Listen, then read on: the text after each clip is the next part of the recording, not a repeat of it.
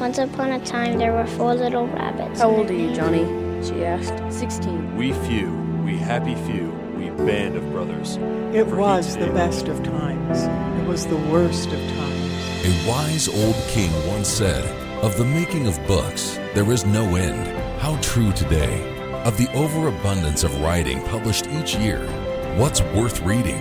The answer is simple read only the best. Come join the discussion on Just the Best Literature.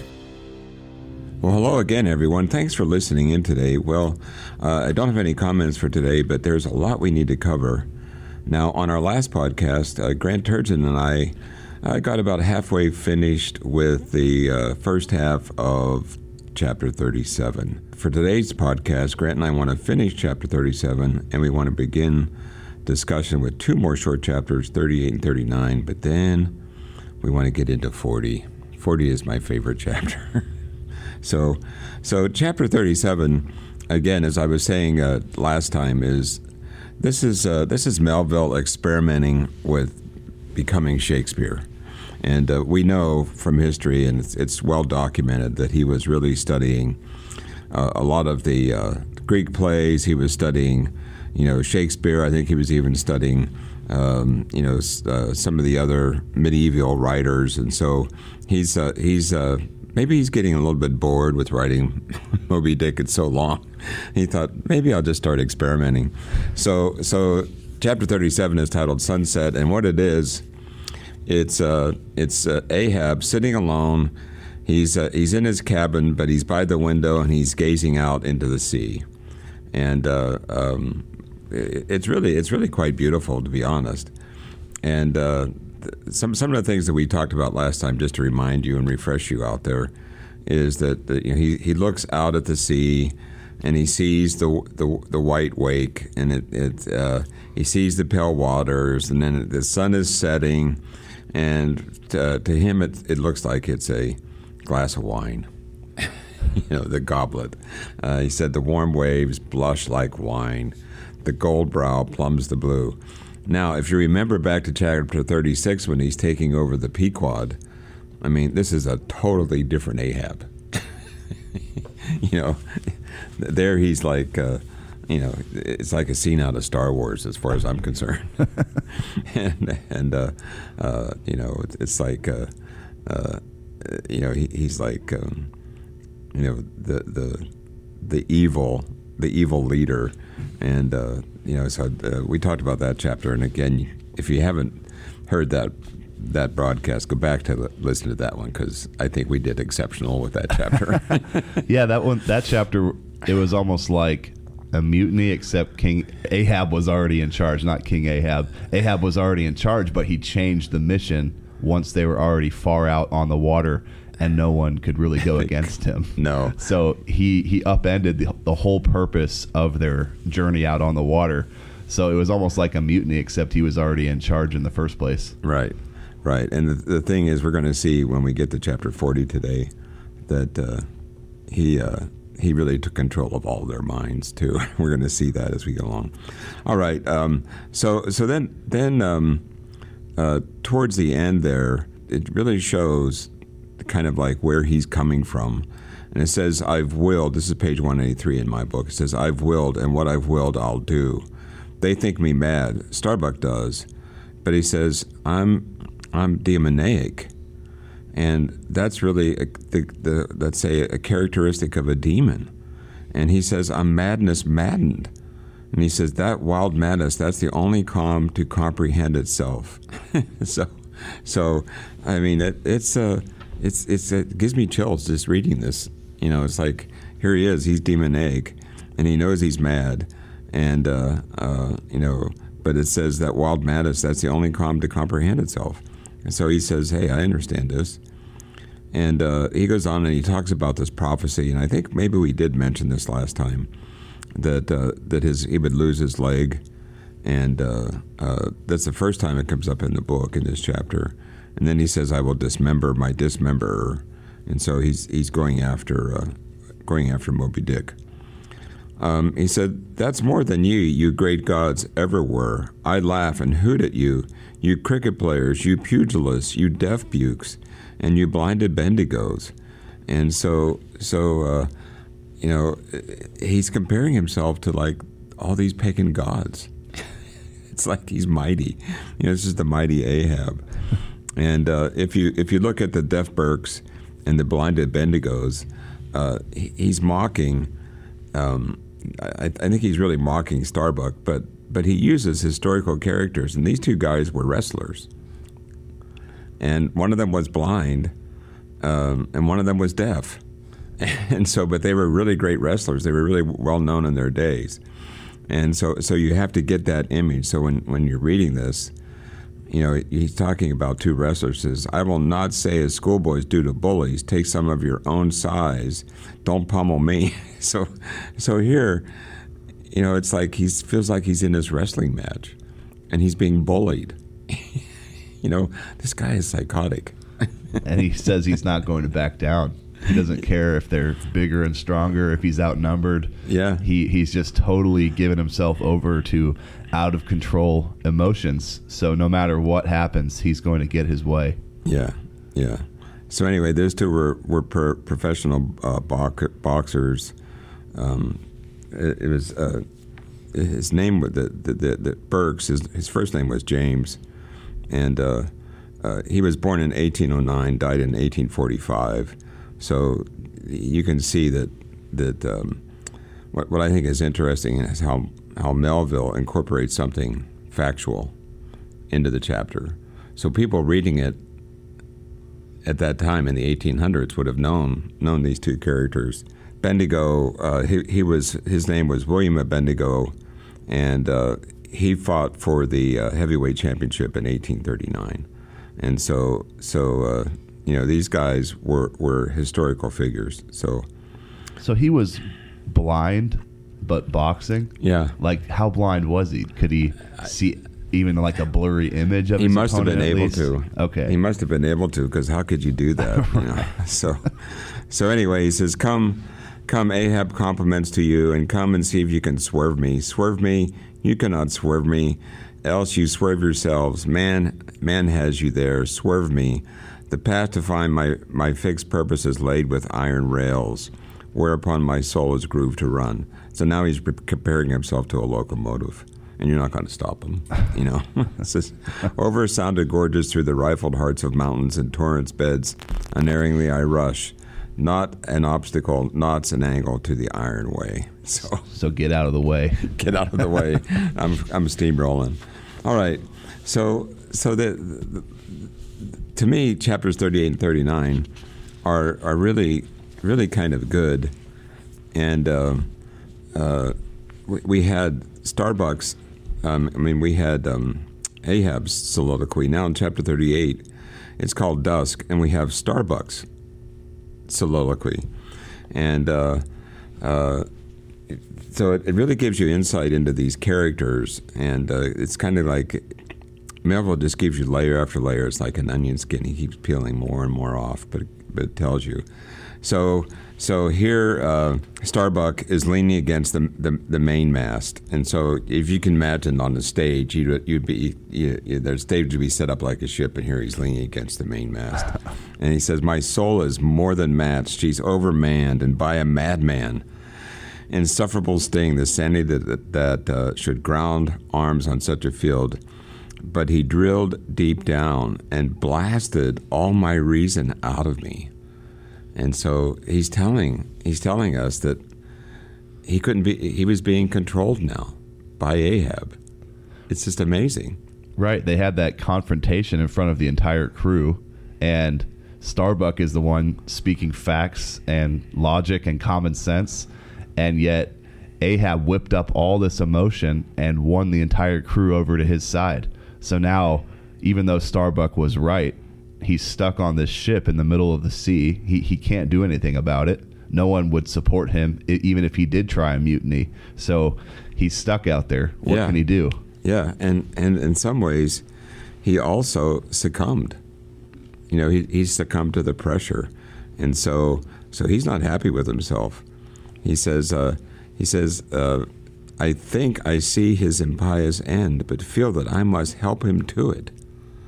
And so, so he's he's actually had his mind changed. Well, there's no other choice either. Yeah, So that's right. There's Yeah. nothing he could do about it anyway. Yeah. He says, Will I, nil I, the ineffable thing he has tied tied me to him, tows me with a cable, I have no knife to cut it. Horrible old man, who's over him? He cries, I. He would be a Democrat to all above. so so I don't know if Melville was is being prophetic about the radical Democrats we have today, but it's like Ahab would definitely be a radical Democrat. he's he's getting his way. Um, you know, there's so many people say, "Hey, this book is still applicable applicable to today." There's one statement. he has the word Democrat right in the chapter. So it says, he says, "For in his eyes I, re- I read some lurid woe, would shrivel me up had I had I it." So he's looking into his eyes, and and uh, you know, I know uh, your grandfather has talked to us many times, but if you look at Hitler's eyes, he was definitely possessed, and uh, you know, you can tell that you know when a person's possessed, you can see it in their eyes, and so so uh, he's saying, man, his eyes are scary. Yeah, and there's like a spirit thrashing around inside of Ahab and controlling him. Yeah. And Ahab has to have some kind of strength because Starbuck is saying that would wither me. I wouldn't be able to survive being controlled emotionally like like No. Ahab is. No, yeah. But he goes on to say, Yet is there hope, time and tide flow wide.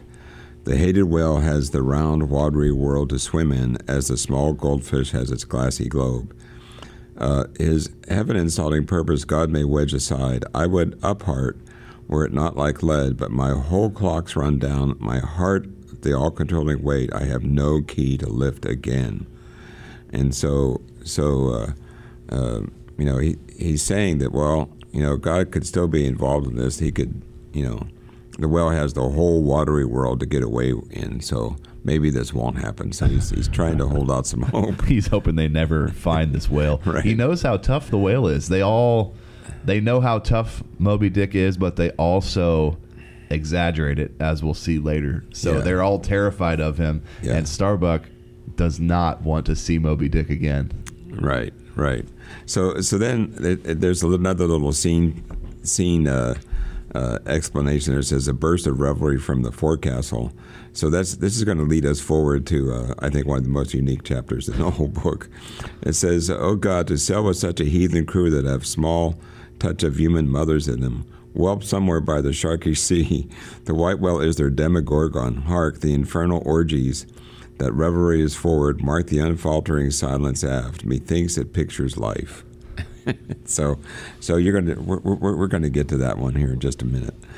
But uh, there's a lot of revelry. It's like there's this like uh, uh, big pagan festival now taking place on the on the ship, and because he's got everybody stirred up and drunk, you know, they've all been drinking this this uh, the the the meat the, the the I think it's the mead or what what I forget what it was the grog, that's what it was. Well, yes. So Starbuck has clearly agreed to support Ahab, even though he doesn't think it's the best idea. But he's not on this level. He's not gone totally insane like the rest of the crew. He's not gone pagan, no. No. And then at the end of that chapter it says, O life, tis an hour like this, with soul beat down and held to knowledge, as wild untutored things are forced to feed. O life, tis now that I do feel the latent horror in thee, but tis not me, that horror's out of me, and with the soft feeling of the human in me, well, yet will I try to fight. You grim phantom futures, stand by me, hold me, bind me, oh, you blessed influences. So there, it's kind of like he ends this soliloquy with a prayer. He's asking for protection, Yes. and he said he's going to fight. You know, and so uh, uh, so many people don't understand today's world that it's totally being influenced. Leaders, world leaders, are totally being influenced by you know the millions of demons and the devil that are now locked on this earth, and uh, we all need to be praying for protection from from them because it's going to get worse. It's going to get worse. Okay. Uh, any other comment on that one?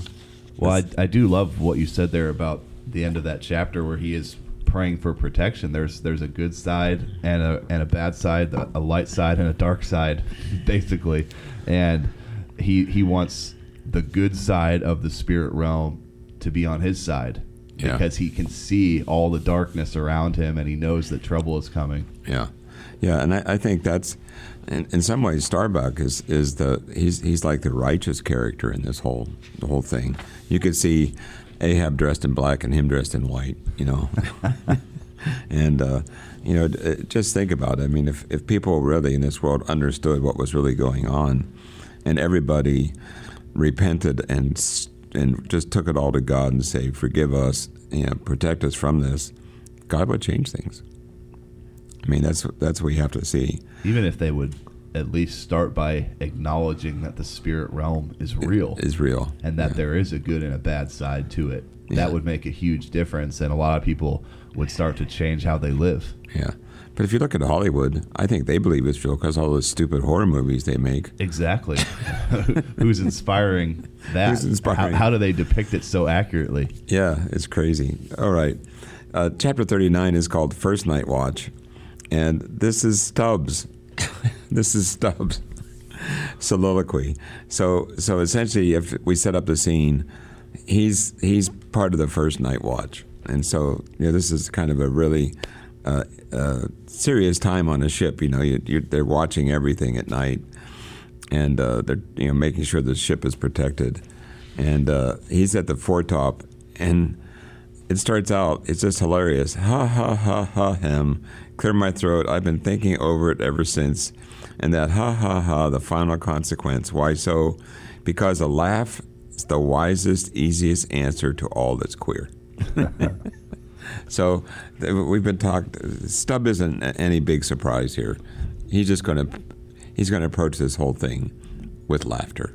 Yes, laughter, which is medicine to the heart. Yeah. So he, he's just trying to, to cope in his own way. Right. It seems like at least Stubb realizes that there is some sort of danger, something is wrong with this situation out at sea. Otherwise, he wouldn't be calling it a queer situation. He wouldn't be trying to laugh it off like he is. Yeah, yeah. He's not talking about men here. He's talking about he's, he's talking about Strange. strange. yes, yeah. So, uh, and anyway, he says, um, uh, but, but notice he says there, for all that's queer and come what will, one's comfort is always left. The unfailing comfort is it's all predestinated. So Stubb does have, you know, it's it's like fate. He's going. It's in the hands of fate, and uh, you can't fight fate. And actually, President Biden just said the same thing. He said, "I believe in fate," and he said, "I'm going to run in 2024." But you know, he said, "I'm a firm believer in fate, and my health may not be good then," which scared everybody because most presidents that are going to run say, "I'm in good Exactly. health." so, so uh, anyway, Well, that's so- a wrong belief. Yeah, To- our to- president believes Yeah. in fate. yeah, to think that no matter what you do, your path was chosen for you by a higher power ahead of time. I mean, there has to be free will Yeah, in and- human beings, or not- else there's no point to doing anything. Right, unless the, and, and and it's unless he believes it's not a really good Right. a good being on the other side. All right. So he says, I heard not all his talk was Starbuck, but to my poor eye, Starbuck then looks something as I the other evening felt. But sure, the old mogul has fixed him too. I twigged it, knew it, had the had had the gift, might readily have prophesied it. For when I clapped my eye upon his skull, I saw it. Well, Stubb, um, why Stubb? That's my that's my title. Well, Stubb, what of it? Stubb, here's a carcass. I know not all that may be coming, but be it what it will, I'll go to it laughing. Such a waggish leering as lurks in all your horribles, I feel funny. Fa la lira skira. What's my juicy little pair at home doing now? Crying its eyes out, giving a party to the last arrived harpooners, I dare say, gay as a frigate's pennant. And so am I. Fa la lira skira o. so he said, then he has a little poem here, and this is uh, definitely, uh, you know, Melville being totally, totally influenced by Shakespeare. well, drink tonight with hearts as light, to loves as gay and fleeting as bubbles that swim on the breaker's brim and break the lips while meeting. I can hear, I can hear Stubb singing this. So he said, "The brave start that. Who calls, Mister Starbuck? I, I, sir. He's my superior. He has two. If I'm not mistaken, I, I, sir. Just through with his job, coming. So, so uh, Starbuck is coming towards him, and he's he ends his soliloquy. All right. It's like it's like Stubb isn't just thinking this to himself. He's definitely saying it out loud. He said his own name four times in one sentence. So it's like he's talking to his other half. He's like I don't know what's going on with him, but he he's got some sort of mental issue maybe. Yeah, I don't he's, know. he's a little off. I mean, come on. Uh, I, I don't think facing a whale in a whaleboat is going to dinner, and that's what that's what he believes. he's just laughing in the middle of their doom almost. All right, so so uh, we we have about nine nine minutes left, and this is the most interesting chapter. It's midnight on the forecastle, and uh, the the thing that I think is uh, is is totally you know really good about this chapter is um, to me this is another Melville experimental chapter, but it's written like a musical. And uh, the couple things that it shows is that, uh, first of all, there's the international flavor of the crew. So you've got people from Nantucket, but you've got uh, you know people from other countries. Um, you know, there's French sailors, there's Azore sailors, there's China sailors, there's a French sailor. You know, there's a Dutch sailor. So that shows that. But the, the, the thing that I think is most interesting, it it's it shows the wild exuberance that Ahab stirred up in the crew. I mean, it's it's like they're now they're partying, and it's like this is the kill the whale festival. you know, they're they're having this festival, and it's it's like this pagan festival. You know, it's it's like a pagan festival over the hunt to kill one of Ahab's nemesis. You know, it's like it's it's like it, it's it's interesting. Now I've I've read a few other things, and uh, I uh, I found this uh, Melville Society extracts, and it, what what the this guy writes. It's really kind of a long article. It's like 17 pages. Um, but uh, this is when people really liked Moby Dick and they were really studying it. And he said it's really another soliloquy, but it's the soliloquy of the crew. Oh, okay. And now, that doesn't that make sense to you? What what's going on? But uh, um, and I, I think if if we could uh, we could cover as many of these. We we don't have a, a whole lot of time left, but uh, let's spend a little bit of time with this. And uh, when, I read that um, again, I I, uh, I I really got a lot out of this paper. It's kind of long, but um, the, these sailors these sailors are really funny. All right, so. Uh, uh, maybe we just go to the first one. These these are the harpooners and the sailors. so, so, so you have to imagine this scene. Now, there's no women on this boat, Right. but these guys are dancing with each other. And they're talking about the ladies of Spain. They're talking about the ladies of Spain. So It they're says- pretending some of them are women at least. Right, right. It says, so so they're supposed to they're singing and dance. Now remember they've been drinking grog. They're probably now all possessed by demons. You know, it's it's like they're or they're you know they're they're definitely heavily influenced by demons. It says, "Farewell and adieu to you, Spanish ladies. Farewell and adieu to you, ladies of Spain. Our captains commanded." And so, so to me, um, if if you uh, we I've been showing usually during class I've, I've been showing the the wreck of the Essex, and it's it's a true story. This that that he based the um, this uh, book on is what happened out with the Essex, and I think at one point in the Essex they stop in Spain, and they, they get a break. They stop in Spain. And so I, I think this is where Melville's getting this. Now the, the, the extract I read, he doesn't know where they get this, and uh, but but essentially what he says is that that what what these what the the uh, seamen or the sailors are saying is okay, it's time to forget you know our physical desires. It's time to put our past life behind and just focus on getting the whale. And so that's why they're saying goodbye, Spanish ladies, goodbye, goodbye, goodbye. And uh, so I, I thought that was actually pretty interesting. When I first started reading this, I thought this is the dumbest chapter I've ever read in my life. What's going on here?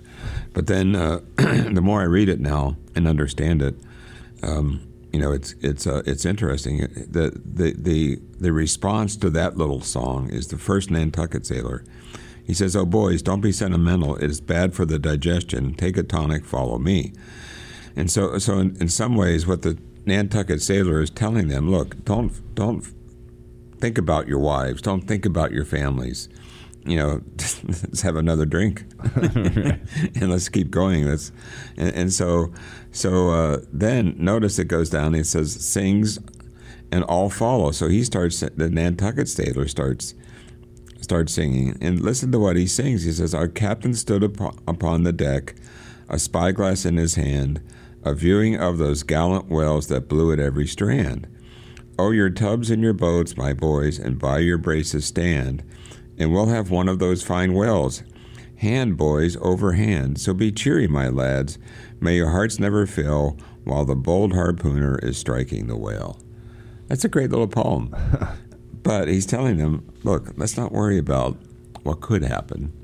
The harpooner is going to be down there stabbing the whale. Don't be afraid of it. Imagine being cheery as you watch a harpooner destroy a whale. I mean, you might be excited, I guess, but to be cheery and and basically singing in your heart the way he's describing it is is pretty hard to fathom. So they are really just entirely focused on this whale. Like this is how they're going to reach their life potential. Right. And so they're thrilled about it. They're, they're so look at the power of, let's say, look at the power of leadership. I mean, this is where Ahab reminds me of Hitler. Hitler could get just captivate an audience and get them to do his will. And Ahab has done the same thing.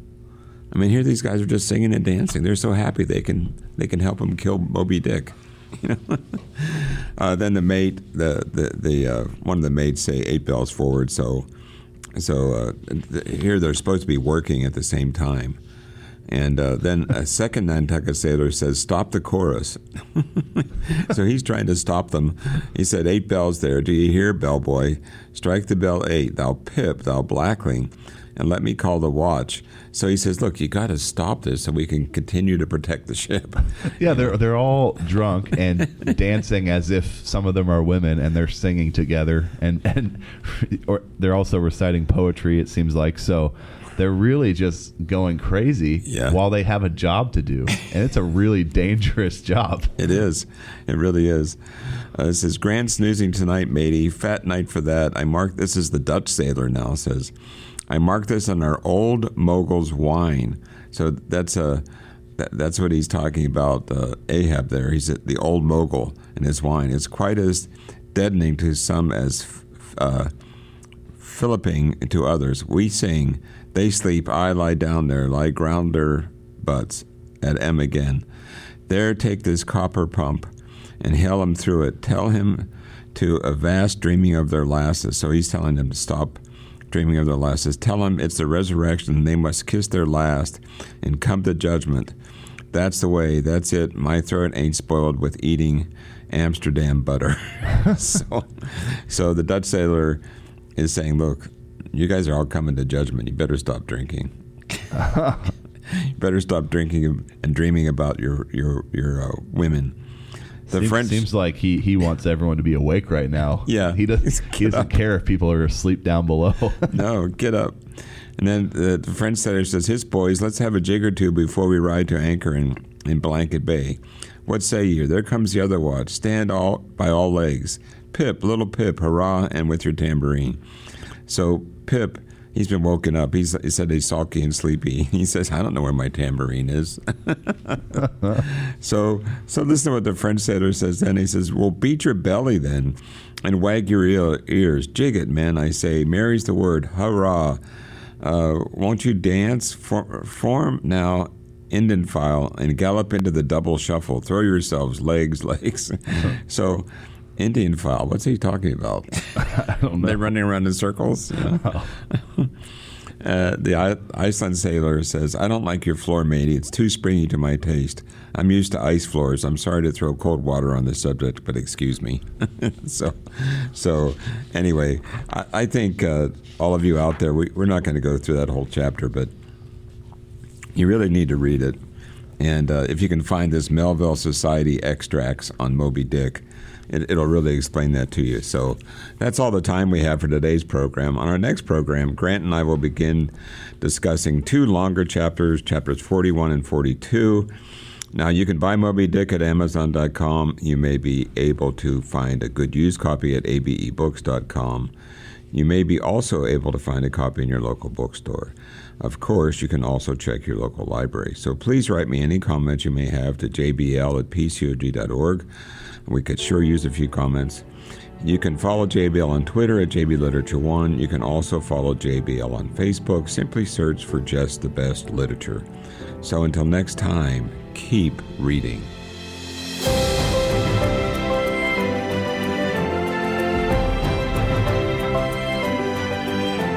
You've been listening to Just the Best Literature on Trumpet Radio, 101.3 KPCG, streaming online at kpcg.fm and thetrumpet.com.